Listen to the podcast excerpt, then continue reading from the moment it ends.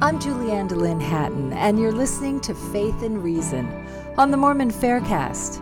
This series will discuss the prophet Joseph Smith and the authenticity of the gospel he restored.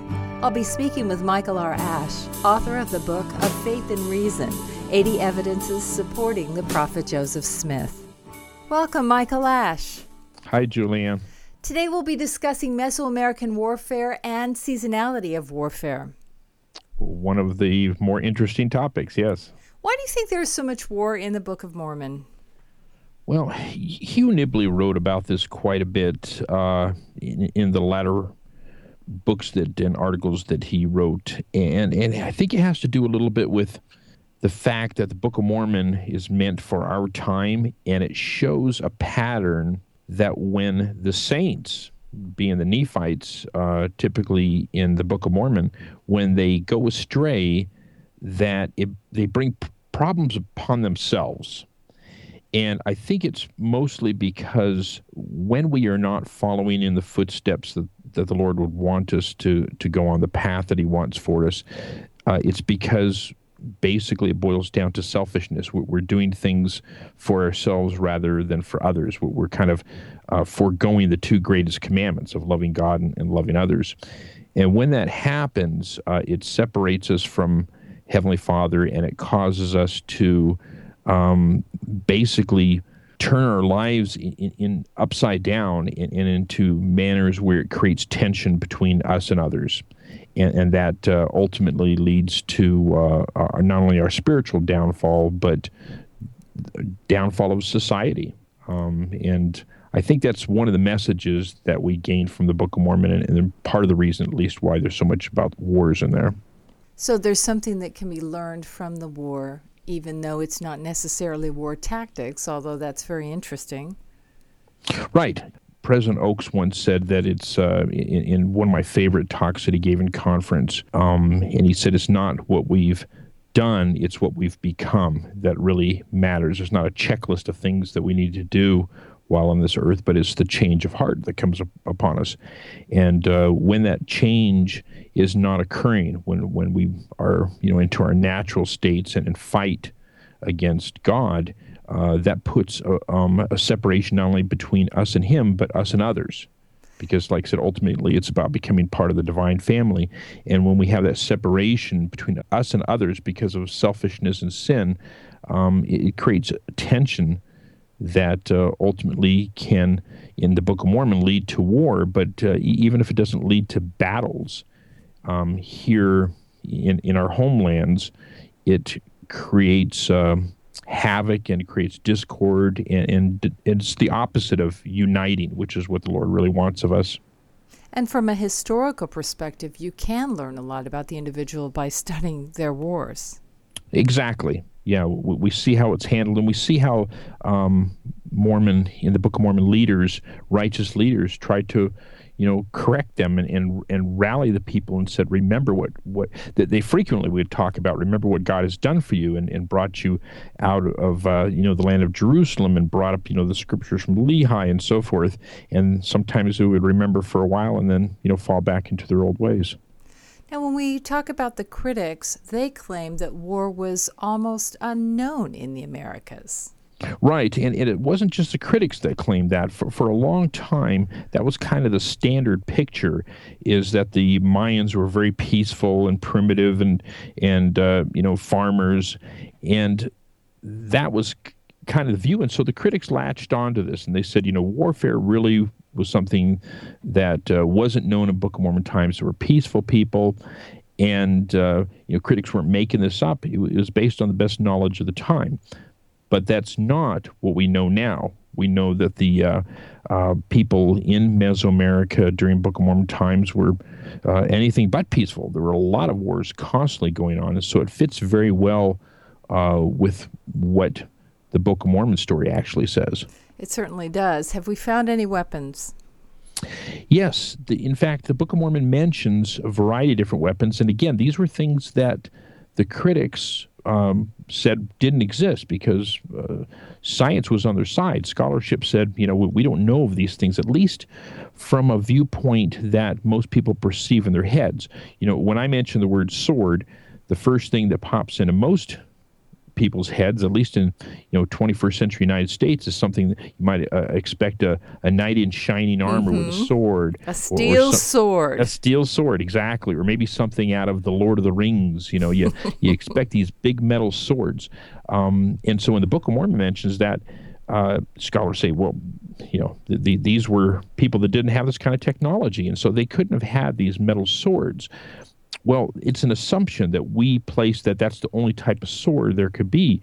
We now know, thanks to artwork and archaeology and, and different uh, scholarly studies, that there were types of uh, weapons that could be called swords. The, the Aztecs had a had a, a wooden club called a macuahuitl, and this wooden club had pieces of obsidian or um, you know, chunks of, of uh, sharp rocks embedded in the side of this club, and they could use it to chop a- at their victims. In fact, there's one story during the Spanish conquest where it said that a Mayan warrior cut off a Spaniard's horse's head with one stroke of this macuahuitl. Now, now that story, you know, may be one hundred percent accurate, might might have been embellished, you know, maybe it took two strokes, but it's irrelevant. The point being that this uh, device could be used in a sword-like fashion. And what's interesting is that the Spaniards referred to this weapon of the Aztecs as a sword.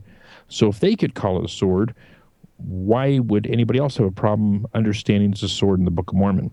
What about other weapons discussed in the Book of Mormon? It's a little bit uh, tougher to show this, but there is artwork depicting that there was uh, bow and arrow known in Book of Mormon times from the right places. Uh, scimitars, which uh, in, in the Book of Mormon, it, it designates that as a separate weapon, and it usually refers to kind of a curved blade. Well, there is artwork from early Mesoamerica that depicts warriors sometimes with two different weapons in their hand, one of which would be a macuahuitl and the other would be some sort of curved weapon. So that could easily be a, a scimitar. The um, armor is another thing. Again, when we think of armor, right away we think of, you know, uh, Knights of the Round Table type armor. But, you know, we, we have the police out in force today wearing uh, bulletproof vests. That's a type of armor. You, you know, we, we actually read about, uh, you know, terrorists, uh, you know, coming in w- with this kind of, they call it body armor. And it's not metal armor. It's usually, you know, sometimes there's metal underneath, this kind of cloth uh, uh, coating on it. But anything that protects the body is seen as armor. And we do know from Mesoamerica that they wore sometimes vests that were really thick or with shells on them or, or plates of, of rock or anything that could be used to deflect the blows of their weapons. They absolutely had types of armor. So it certainly wasn't the armor that we think of. No, not at all what we envision. And, and that really is is kind of a common thing that we really have to understand, not only with the Book of Mormon. We have to understand with any kind of ancient text. And, and as typical laypersons, we don't often get into these types of uh, deep historical uh, discussions from ancient texts.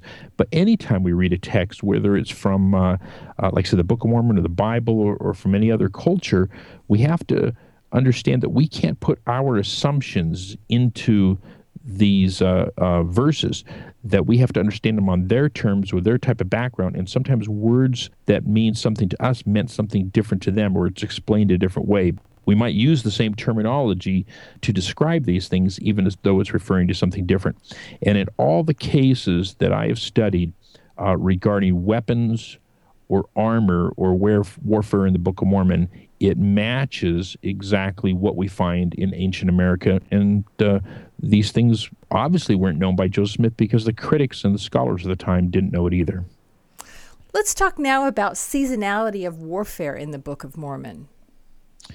Yeah, in, in my chapter on uh, the seasonality of warfare in my book of Faith and Reason, eighty Evidences Supporting the Prophet Joseph Smith, I base my chapter on the work of anthropologist Doctor John Sorensen. He is an L D S professor emeritus from B Y U and has done a lot of wonderful Book of Mormon research. Very intelligent uh, uh, man, and uh, ha- has really opened a lot of windows that were unseen by Latter-day Saints and Latter-day Saint scholars previously.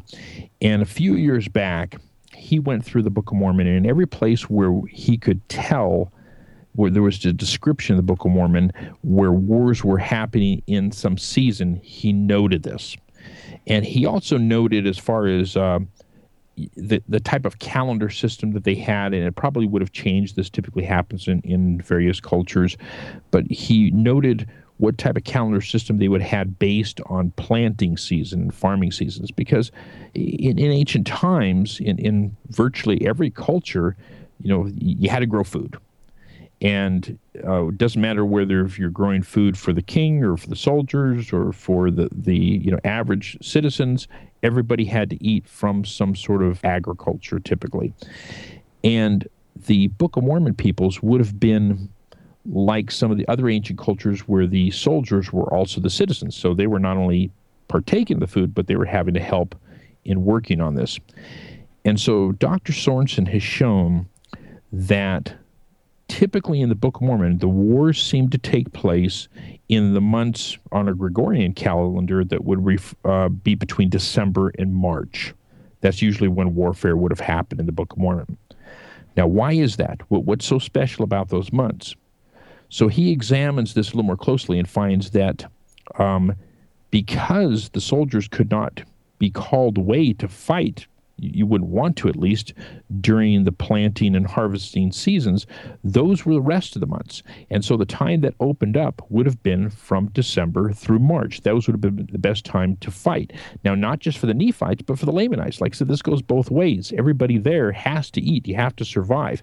And if you uh, engage in war during the months when there's harvesting or planting going on, those things aren't going to get done, and not only are you going to starve, but your whole civilization can starve as well. What were they planting?